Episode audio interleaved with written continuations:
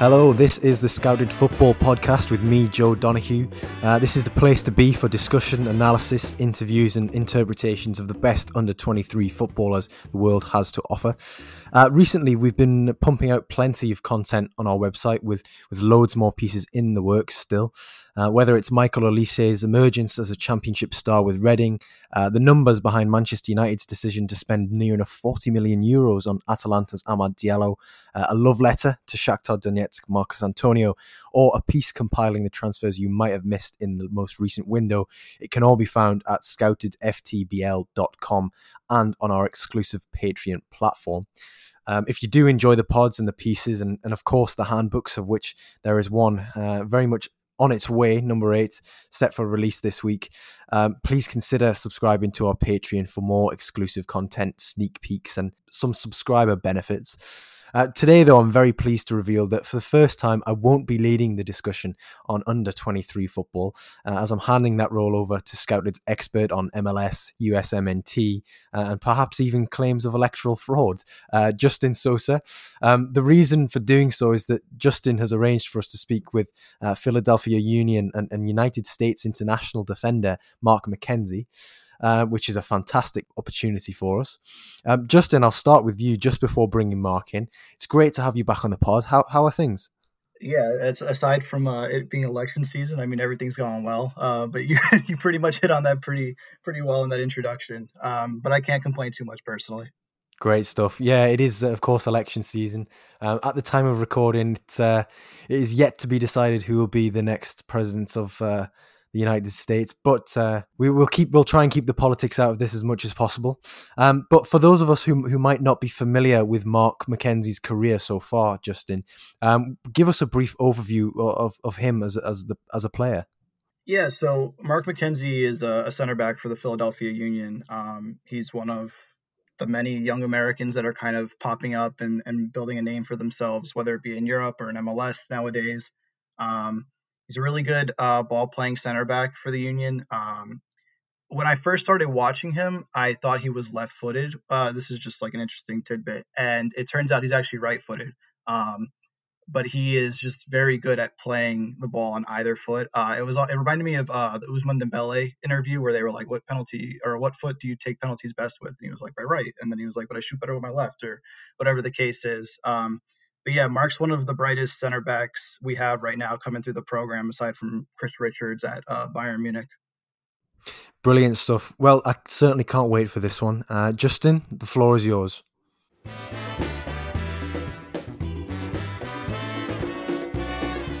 So, joining me now on the Scouted Football podcast is Philadelphia Union and United States of America center back Mark McKenzie. Mark, how you doing today, bud?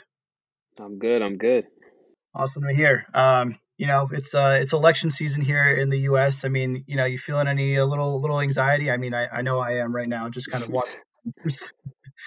yeah, no, it's always a, uh, an uneasy time when when the election is you know is looming over everyone's head. Um, I think we we all just kind of want results so we can have some sort of understanding as to how you know the next four years is going to look.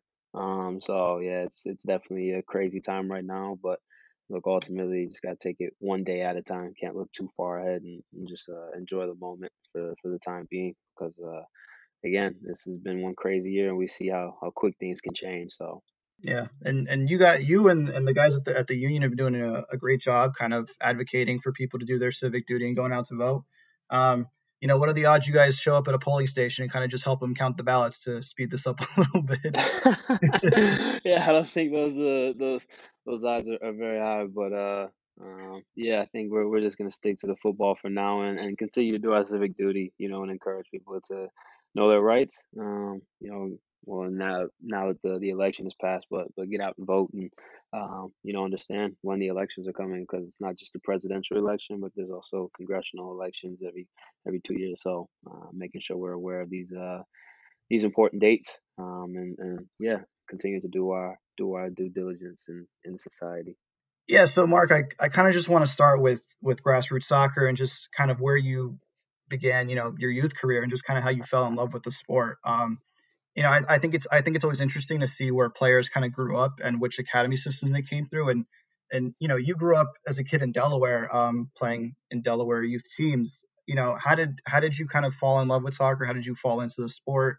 Um, and how did you find your way in, into the Philadelphia Union Academy?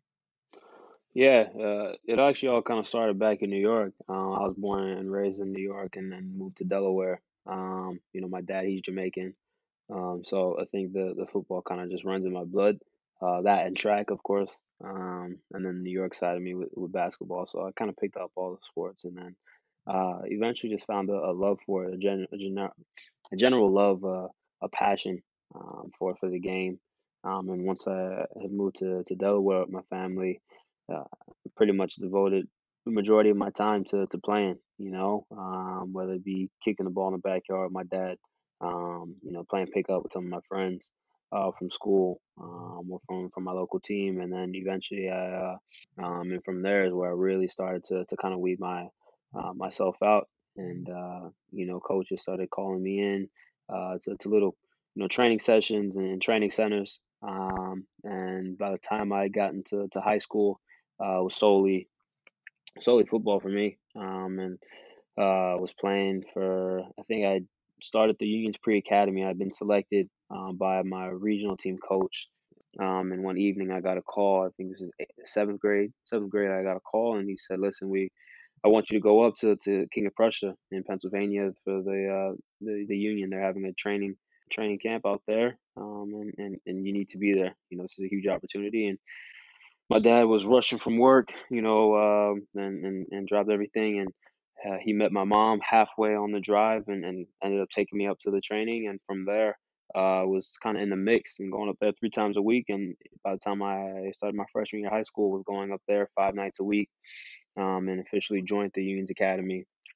Um, and I was trekking back and forth, carpooling with uh, with another teammate, Anthony Fontana. And I think junior year is eventually when I made the switch uh, to join YSC Academy um, and attend the school. Uh, and from there, it was it was full full steam ahead. Uh, I was now training uh, once or twice a week with the first team, um, and when I wasn't with the first team, I was now training with the USL team. I ultimately decided to, to to go to Wake Forest and attend Wake Forest after I graduated from from YSC Academy. Uh, attended Wake for a semester. Um, you know, I think it was an experience I needed to go through uh, simply because I was away from my family and uh, in a difficult environment, you know, where I wasn't playing much and I was frustrated and uh, was at a crossroads as, as you know as to why. Ultimately, had to dig my uh, you know dig myself out of a out of a hole. Uh, you know, ended up playing well through the rest of my uh, my time there at Wake and eventually signed the Union First team in, in January 2018. Um, and, now I'm yeah here here now. So a little long winded answer, but but yeah, it's kind of the journey so far.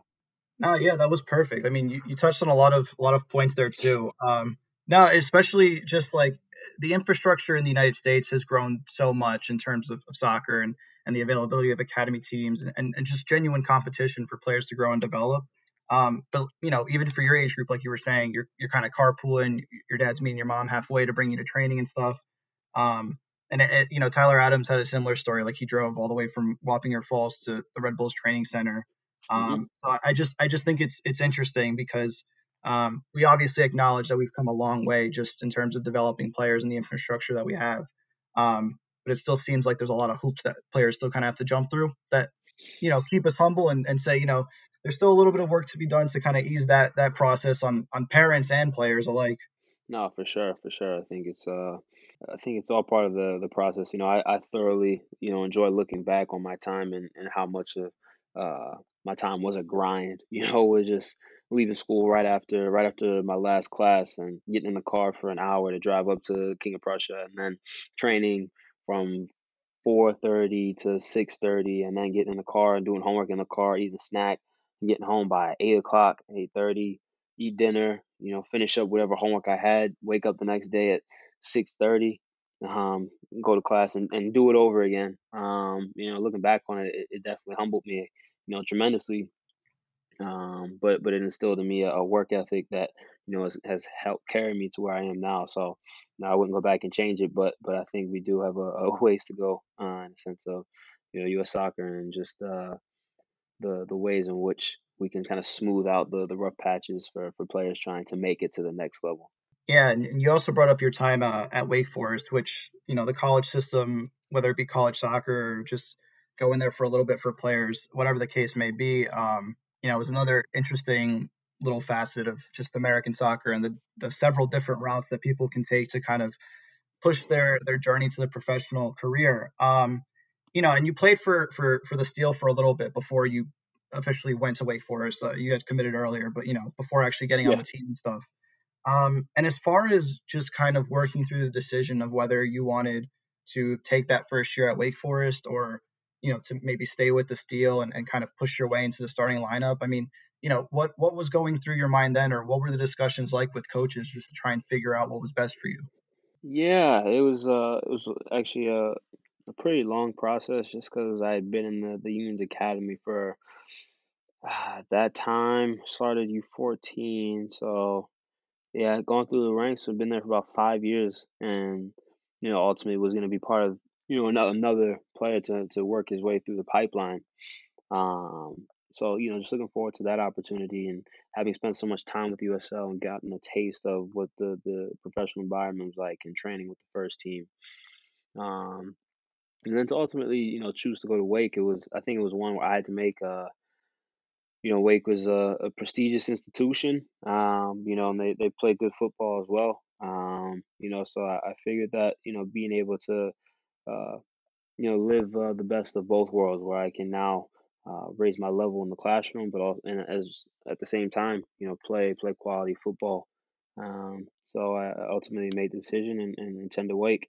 Um, and my time there, I think, again, like I, I mentioned earlier, it was, it was humbling as well um, where I was in a difficult position where in, in college soccer at times it, it feels that uh, you can even even though you may be a top prospect in an academy or, or a youth club or whatever that is once you get to college you know the the philosophy may may be completely different where a coach uh, plays a player simply because he's a, a senior uh, or or an upperclassman um, for that matter and I think that was difficult for me to swallow uh, but but one that made me work even harder um, so yeah, it was uh, again a difficult decision to leave the club, but uh, ultimately found my way back.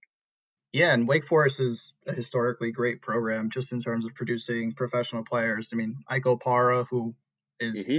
arguably the best center back in MLS when he's healthy and, and and playing for Minnesota. Jack Harrison obviously came through Wake Forest. He's not American, but you know he's a player from from abroad that kind of used the college system to to get that education to kind of kickstart his professional career. Um, maybe in an unorthodox way in comparison to most European players, but you know now he's playing in the Premier League and he's uh, he's looking he's looking pretty good.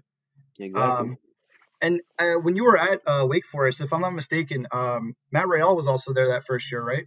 No, so Matt he uh, he was in the same position. He verbally committed, um, but ultimately signed with the Steel um, okay. before before attending Wake. So uh, he he for when his uh, his yeah, his college college route and, and signed pro right out of high school. Gotcha. Um, but I do know for sure that Joey DeZart did commit mm-hmm. Forest, and now he's he's in Orlando. So that's an example of a player exactly who kind of just used that college route, got drafted, and, and, you know Orlando's killing it now too under Oscar Pareja, and Joey's getting a lot of minutes too under him, which is great. Yeah, absolutely great. And, and Joe actually came up in the uh, the academy with myself. Um, he was a year older. Uh, I believe he's a '98. I believe he's a '98, but he uh, mm-hmm. uh, he came up and he he went to Wake prior to the year before uh, I attended. Um, so you know, seeing him there, he was a familiar face. Um, and ultimately, you know, he he went all well three and a half years, graduated early, and is now at Orlando, who are we're doing really well. Um, and he's actually he's getting playing time as well, which is which is always nice. So you know, hopefully we get to, to compete against each other at some point. Uh, talk a little smack on the field. yeah, that's that's uh the playoffs for the East this year are definitely going to be interesting. It feels like uh whenever I hear talk about it, it's like the teams that maybe aren't in the top four, they're a team that you quote unquote don't want to play, and it's like, all right, well, who do you want to play then? You know, you're gonna have to play somebody.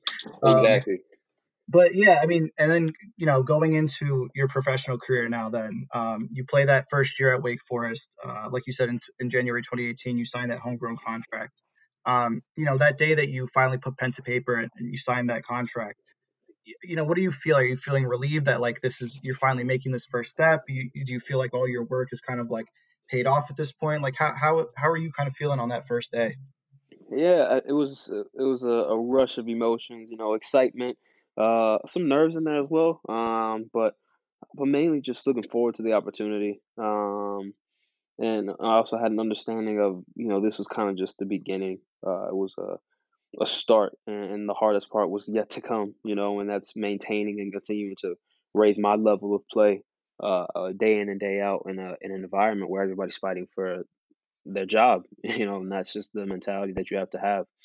Um, as much as we are teammates and boys, uh, we're also fighting for positions on the field, uh, fighting for your your paycheck, and that's that's the reality of it. So um, I think the the reality start set in right uh, right after I had signed, um, and getting to that point was was you know extremely exciting. Um, you know, one I was uh, with my family, you know, and, and seeing the smiles on their face and, you know, getting to, to enjoy that moment was, was something that, you know, I'll truly remember forever.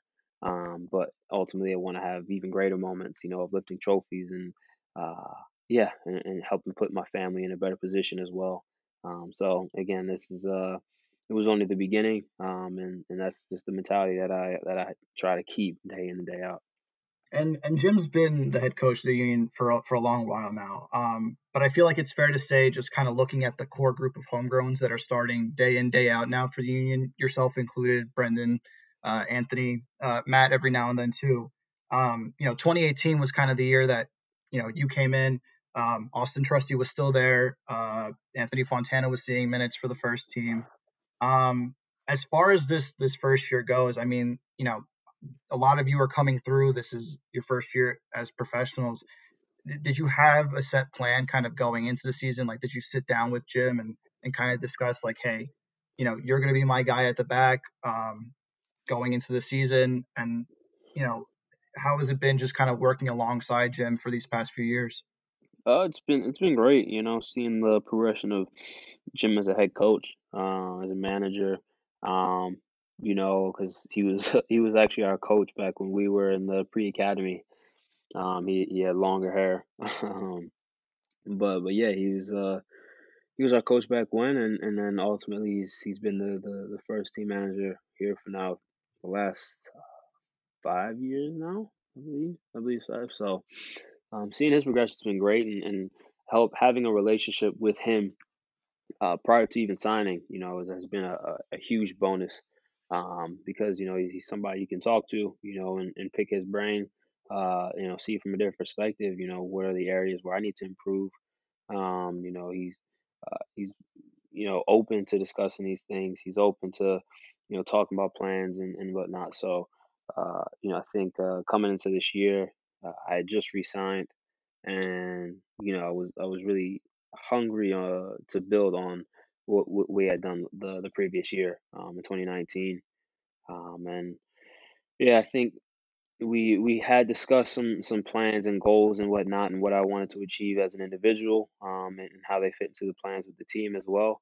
Um, but I think for me it was kind of sitting down with myself um, and discussing plans and uh, figuring out you know goals goals for myself, uh, both short term and long term um, in ways where where I could could grow in order to help the team, you know, win in any way, uh, any way possible. So, you know, he's he's again he's been a shoulder I can uh, lean on, you know, in, in the difficult moments, you know, and also a humbling uh, humbling elbow, you know, when when you need it. So, uh, yeah, it's been it's been great having him.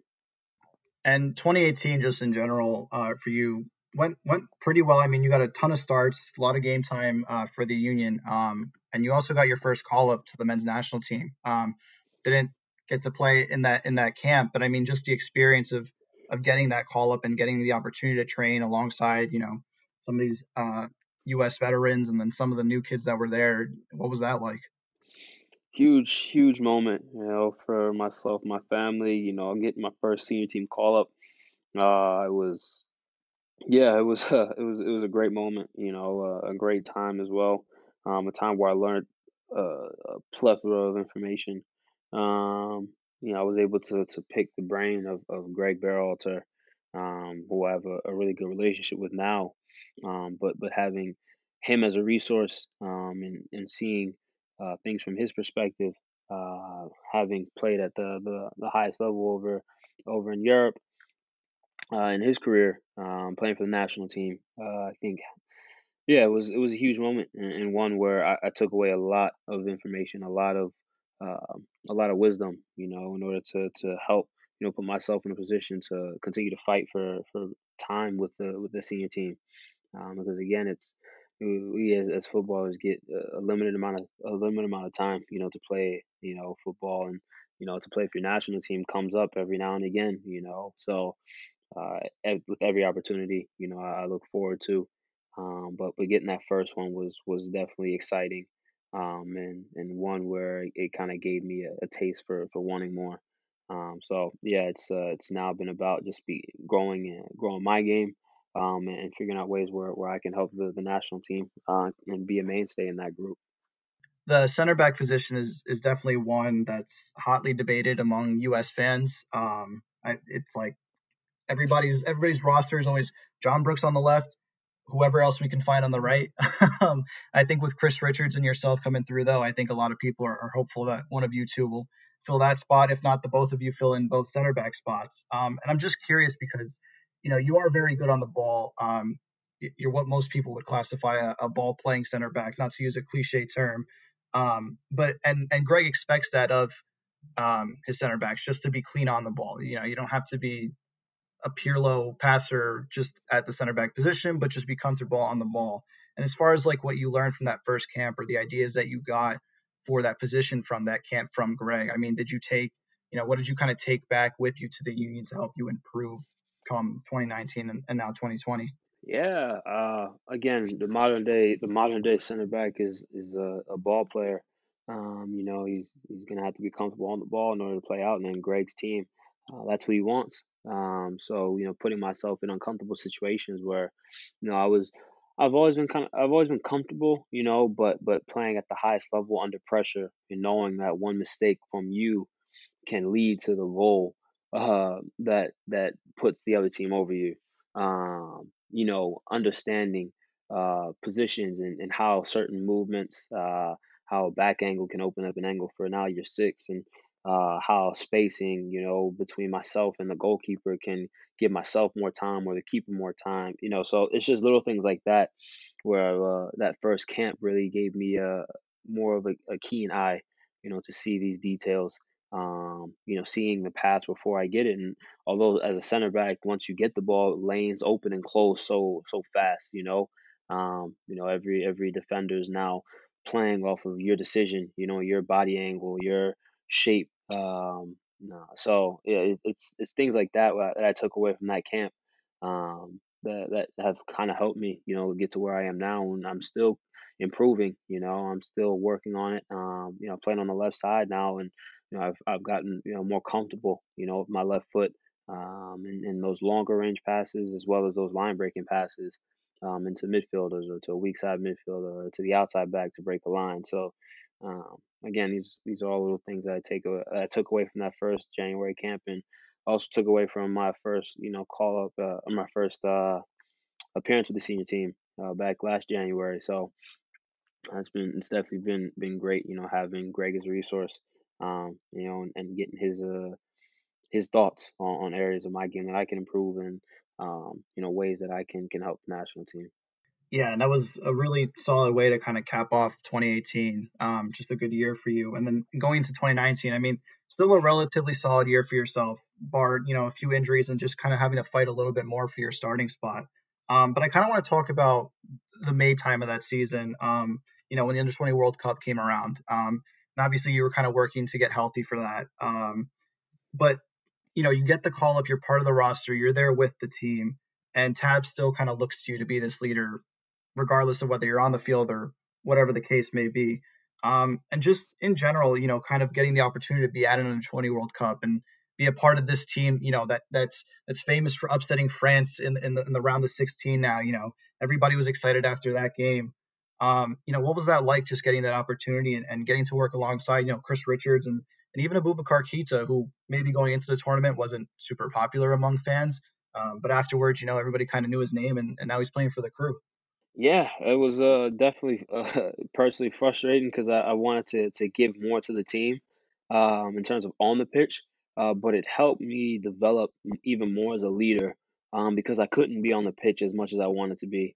Um, and I think having that responsibility of although I was named captain and didn't play as much, uh, I had to to keep guys in check. I had to um, help the team maintain its level throughout a, the tournament when you know we can be feeling high and uh, the moment we hit a roadblock or an obstacle, you know, what is the the reaction from the group?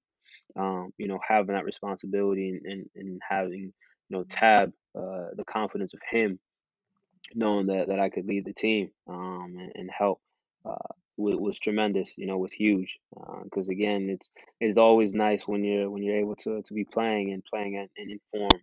Uh, but but the moment you're you're out of form and you know out of the lineup, you know, what is your reaction like? What is your uh, attitude like? Um, and that that definitely that that time uh, being away with the group and, and growing in my relationships with the guys and uh, you know being with them day in and day out uh, in training, in uh, in the matches, um, you know, uh, at team meals. Uh, it, it it it was a time, you know, where I enjoyed it uh, a lot. Um, and, and again, it's it's helped me in my leadership role and in my leadership abilities. Um, so yeah, I'm, I'm thankful for that time. And although it was it was frustrating as a footballer, um, you know, I, I I'm glad that I that I went through it.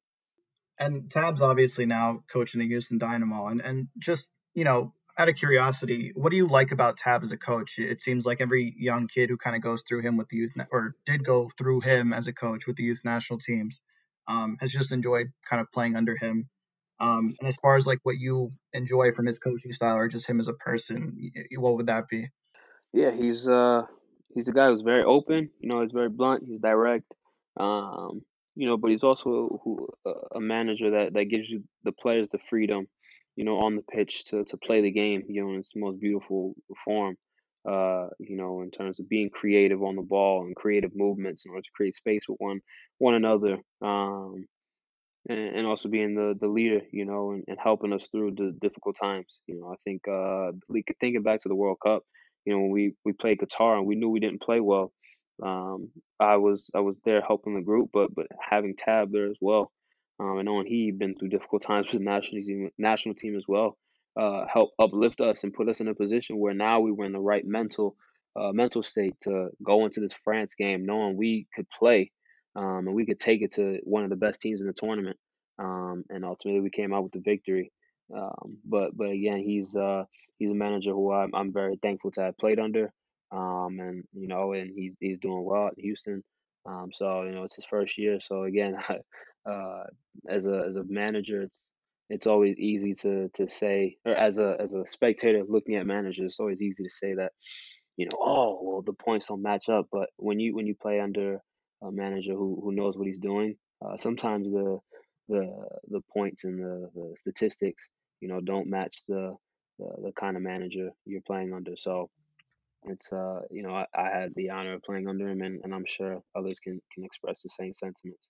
Yeah, and, and just because you bring up the France game, um, the the one thing that I always remember from this game is is uh, the pre-match kind of handshakes between the captains, and I, I think it was Pomykal that went up, and I forget yeah. who um who the French captain was, but uh, man, he was he was a yeah. lot taller than Pomykal, and I feel like that picture in itself was almost like um just like a metaphor for how this game was for the U.S. You know, like France France had just won the World Cup, the Senior World Cup, and and, and now you know this this young group of Americans is taking on this young group of French players who the majority of them had played and were playing professional soccer.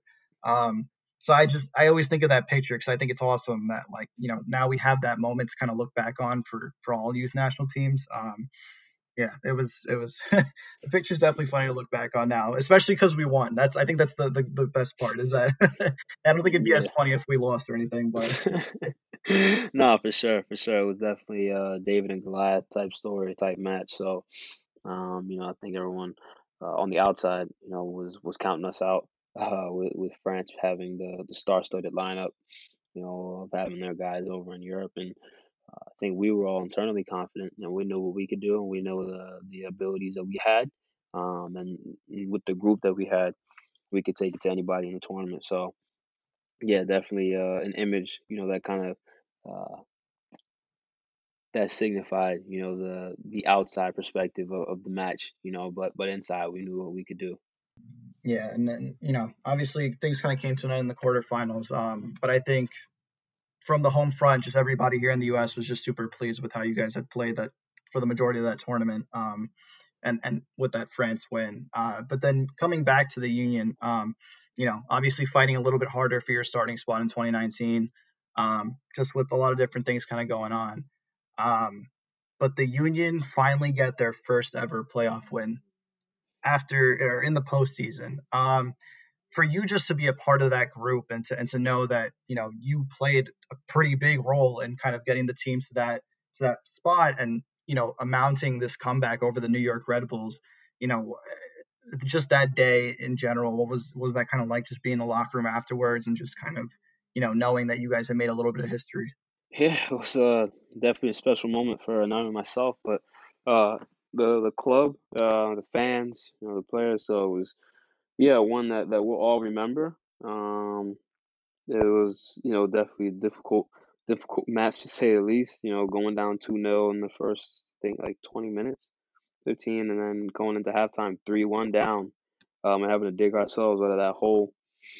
It was, uh, you know, definitely memorable, memorable in our comeback, and uh, you know, getting that first one out the way was was was huge um, because you know we knew we had the ability to, um, but it was about executing and and how many times in the past where where the club uh, where the club came up uh, short, you know, and, and so many uh, with the Open Cup finals. Um, so, uh, you know, now being in a position, you know, like that in front of our, our fans, uh, you know, our loved ones, you know, we wanted to make sure that, that we, we maximize, maximized it uh, and made the most of it.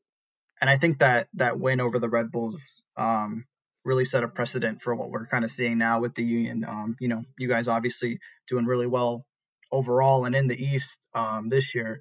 Um, but I, I don't think I'd be the first one in saying this, but it's it's been a pretty uh, wacky year with everything kind of just going on. Um, and, and it was a real shame too, because you know you guys before kind of everything kind of shut down and soccer and all sports were kind of postponed. You guys had that wild three three draw with LAFC. Um, and I'm just you know not even just kind of your feelings going into the season because I'm, I'm sure you guys were amped for this year. Um, but just when when that news hits and you realize, you know, we're probably not going to be playing soccer for for a little while now, but knowing that this group was talented and had the talent to kind of do what they're doing now, you know, how frustrating was that or you know, how were you guys kind of coping with it mentally and and physically just kind of during the months when things were kind of up in the air? Yeah, it was. Oh man, it was difficult for sure. You know, coming again, coming off of that crazy match against LAFC, you know, and uh, you know, seeing you know the potential that we had uh, was was huge, um, and then shutting everything down was crushing. You know, so uh, going into that quarantine, it was everyone was asking, you know, when are we going to get back playing? You know, I think that was the, the the question across the board for all footballers. You know, when are we going to be able to get back on the pitch and and train? You know, kick the ball again with the uh, with each other, um, play matches you know, what does that look like? Um, definitely a difficult time, you know, just seeing how serious COVID COVID is and um, COVID was again and is to this day. Um, just how much uncertainty was was was in the air. Um, you know, so as we we were in constant communication with the club and uh, with the training staff, uh, with the medical staff, and trying to get workouts sent out to the groups and get equipment sent out to the, the players. Um, so that way everyone was kind of prepared, you know, for, for however long we would have to be in quarantine away from, from the facilities and uh, from each other. Um, and ultimately it was for a few months. So I think it was a, a really good indicator of, of the group's success came from that period. You know, everyone dug deep. Um, everyone understood what they had to do, and in order to come back stronger, we were gonna have to do the work in the quarantine. Um, and once we were back training, you know, pick up where we left off, and it wasn't gonna always be, you know, pretty. Uh, but we're gonna have to roll up our sleeves and get into, uh, you know, ultimately we went to the MLS is Back tournament, um, and, and did well, did well out there, making it to the semifinals. But but I think it was a testament to the to the work we had put in in the the, the quarantine, um, and, and understanding, you know, this is this is what we're facing right now, but we're not going to make excuses. We're going to control what we can control, and that's our actions. That's how we play as a team, um, and that's what we do on and off the field. Um, and ultimately, the the results will, will show. So I think uh, this year we we've really taken the blows, but but kept it rolling, um, and that's what's what's helped put us at the top of the table now and in a position to, uh, you know, raise our first trophy in club history off the field too, the union have been doing some great stuff. You know, we talked about it earlier with you guys kind of promoting and, and encouraging people within Pennsylvania and the Philadelphia area to go out and vote, have their voices be heard uh, this election cycle. Um, but you've also been a part of the Black Players for Change movement that you know kind of swept M- the MLS is Back tournament and and took center stage to to raise awareness on, on on the Black Lives Matter movement and and the ideas of, of police brutality uh, and racism that, that still exists in the United States. Um, and that was obviously a very, very powerful um, addition to the MLS is Back tournament. And even now, still with, you know, kneeling before each match um, and just consistently and constantly pushing that message. And as far as, you know, we've heard a, a lot of players kind of come on podcasts or, you know, say in pieces kind of how this organization came together. But as you know for you personally kind of getting involved and and helping get it kind of off the ground you know what's your story behind it? What what's your part uh, been so far kind of just getting this off the ground? Yeah uh, i think it was ultimately a collective group effort. Um, we started out with uh, with an instagram group chat you know just to get as many of the black players you know together um, and then from there we kind of uh, continue to to broaden the, the group, you know, by, by adding more and more guys. And, um, you know, now we're, we, we're a, a full, full organization. Um, you know, we, we've done partnerships, we've raised money, um, we've donated money as well. Um, we're constantly working with the MLS and the MLS Players Association, um, with U.S. Soccer.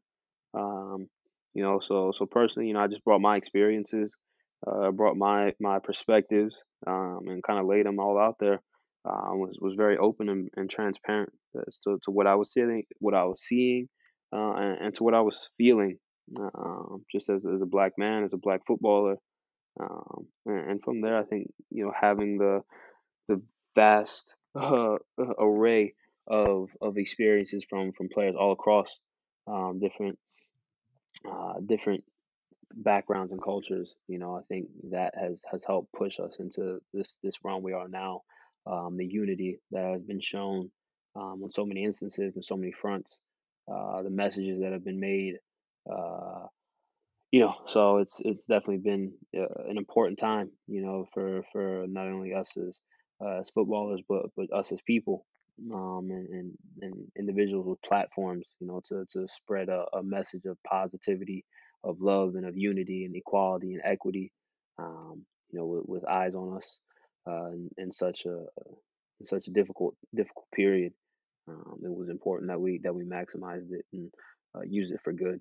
Yeah, and with something like this too, it's it's not even just a matter of you know showing face this season. It's obviously something you have to consistently push over and over again and, and keep ingrained within MLS itself. Um, and obviously, we saw with with what's kind of going on with the RSL ownership group that you know, it, it, it was and still is very prevalent within our own league. You know, we're not excused from it in any way, shape, or form. Um, but as far as what MLS and, and even USL and, and every other pro and semi pro soccer league within the United States, you know, what they kind of have to do going forward to ensure that this message is consistently pushed across. I mean, what does that what does that look like to you? I mean, is it is it keeping these the kneeling before each game? Is it you know keeping message boards that say Black Lives Matter or instituting patches that say Black Lives Matter, like the Big East is kind of doing this season with the basketball teams. Um, and obviously just kind of keeping it within organizations and, and kind of keeping the conversation going. You know, what does that look like for you? It's it's it's difficult to say because there's so many different channels. Um, each individual has their own way of expressing their feelings um, and, and being a leader. Ultimately, there's there's no one mold to what a leader looks like. You, have some leaders who are on the front lines, um, the MLKs um, and marching, um, and you see their face day in and day out.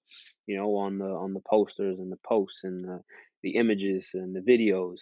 Um, and then you have leaders who are behind the scenes, you know, developing and creating organizations and donating money, um, raising awareness, publishing uh, images and uh, publishing articles and videos um, in order to raise awareness for, for what's happening. Um, so again, it's it's difficult for me to say, but I think ultimately the common the common theme that that we have uh, to keep in mind is is consistency. You know, this isn't going to be an issue that we eradicate overnight. Uh, this isn't an issue that um, we are going to be able to destroy over three months. You know, we see how long lasting and how uh, extensive, you know, the damage of, of racism and prejudice and, and, and slavery has, has had on this country and how they have uh, been modernized and, and adjusted in ways where, where now we see them just in different forms. Um, so so we're gonna have to constantly and consistently keep the spotlight um, on on these issues. Um, and I'm not saying that it has to be the forefront, but it also can't leave our minds um, because the moment it does is the moment we find ourselves back at square one. Um, and, and again, we've made progress, but but we also see how many instances occur uh, on a daily basis. You know, just with recordings and videos and and images that are captured. Um, but we also have a large variety of, of videos, images um, that aren't caught on camera and caught on film. Um, so again, we need to to really keep these uh, these issues uh, on in the back of our minds. You know, whenever we go through our daily lives, um, and understand that you know the situation is, is going to have different effects on different individuals, um, but we can all be leaders in our own way. Um, and that's making sure we never lose sight of, of what's uh what's what's plaguing our country and plaguing the world for that matter. Right, and you guys are doing some some great stuff. You know, kind of keeping that, like you said, maybe it's not the forefront, but it's it's there and it's in everybody's mind, um, and everybody's thinking about it like they should be. Um, you know, and and before I let you go now, I just want to talk a little bit about this season and kind of maybe what you're looking forward to even after 2020. Um, but as far as the season goes, you guys have one regular season game left now against New England Revolution. Um, high stakes game, you know, with like you said, with that with that potential first trophy in, in organization history. Um, you know, how are you and, and the Union guys feeling ahead of this game? No, we're we're excited. You know, it's ultimately an opportunity for us to to to lift our first trophy, um, you know, in club history. So, uh, yeah, it's uh, it's a moment that that we're we're looking forward to. Um, it's not going to be easy by any means. Uh, it's the it's decision day, you know, and everybody's fighting for positioning and uh in the table. Um, so so we're going into with the with the right mentality. Um, but but we're in front of our home fans. Uh, we're in our our our, our stadium. Um, and, and we want to make sure that we we end the regular season out the right way. Um, and that's with uh, with a win, with three points, and, and ultimately with a trophy. So, yeah, it's uh, it's an important day, um, but but a day that that we've been looking forward to for a while and I don't I don't mean to track back, but I'd be remiss not to ask you about this. Um, your first goal for the Philadelphia Union, your first professional goal. I mean, there's not there's not many better goals to score, especially as a center back. Um, you know, to, for it to be your first. I mean, when that ball kind of popped out to you at, at the top of the box, were you just thinking, "I'm just gonna let this one fly," or like what was kind of just going through your head?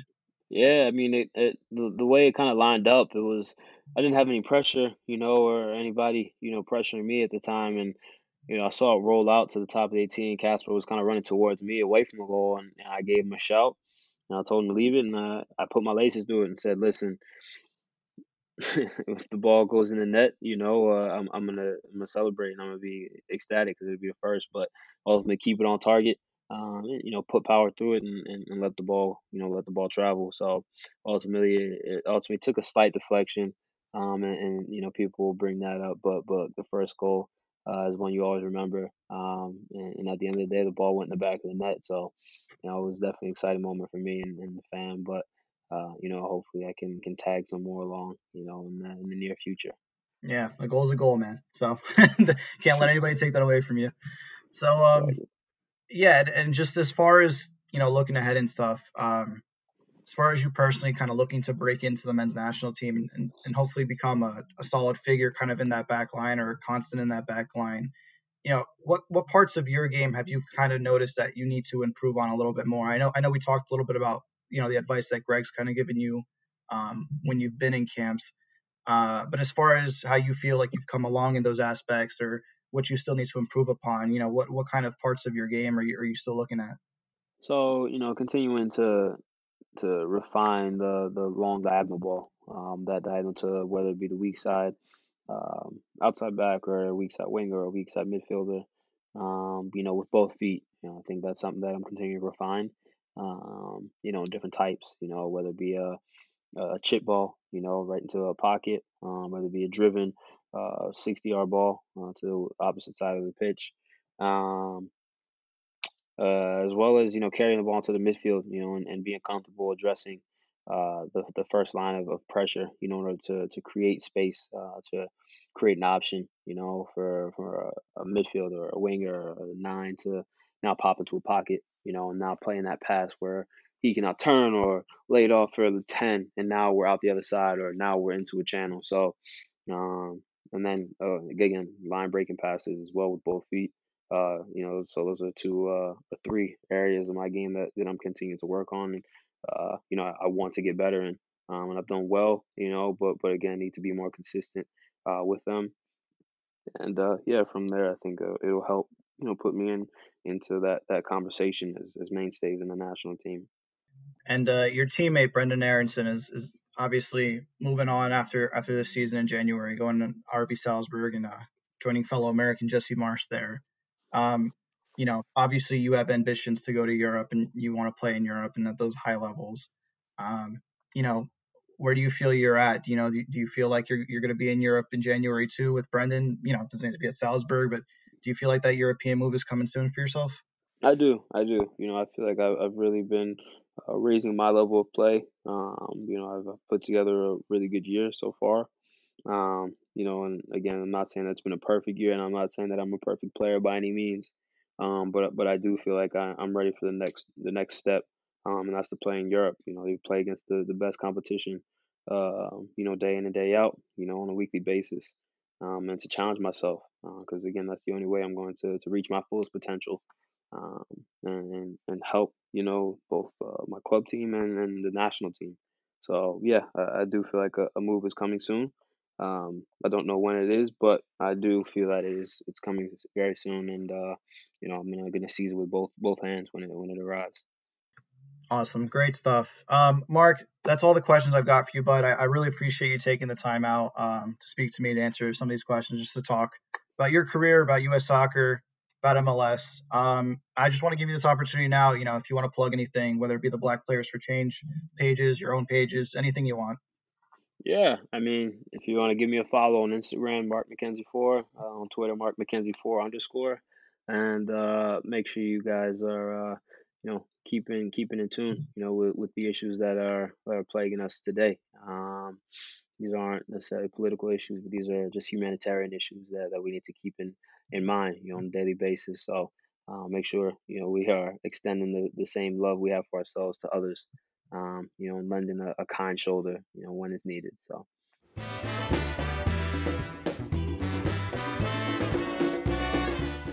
So that is Scouted Football's exclusive interview with Mark McKenzie, all wrapped up. Uh, an informative and, and, really candid insight into to Mark's career so far. Um, I, I, mean, I'm I've, I've learned a lot myself just from from listening to that. Um, and and uh, you know from from all of us at Scouted, you know, wish Mark the best of luck um, in his in his career. I hope that the the Union can stay at the top of the uh, the Eastern Conference for as long as possible. Um, but yeah, um, as Justin mentioned, you know, being named in the best eleven for for MLS is Back tournament earlier this year and and getting that um, that US national team debut in, in February this year. You know, I think that indicates that Mark is is certainly on on an upward trajectory, and we're extremely grateful for his time on this one. Um, likewise to you, Justin. Thank you for for taking the reins today. That was it was a pleasure to listen into. Yeah, Joe. I mean, uh, thank you for for letting me host this episode. Uh, Mark is definitely a player I've wanted to talk to for a while. Um, so I'm glad the episode came off as, as well as it did for for our for our listeners. Yeah, definitely. It was uh, excellent, excellent. Um, well, this has been the Scouted Football Podcast, an exclusive interview with United States defender and Philadelphia Union centre back Mark McKenzie, with myself, Joe Donahue, and of course, the fantastic Justin Sousa. Um, keep an eye out for more pods, more books, and more Scouted Football on your timeline. Thanks for listening. Stay safe. Bye for now.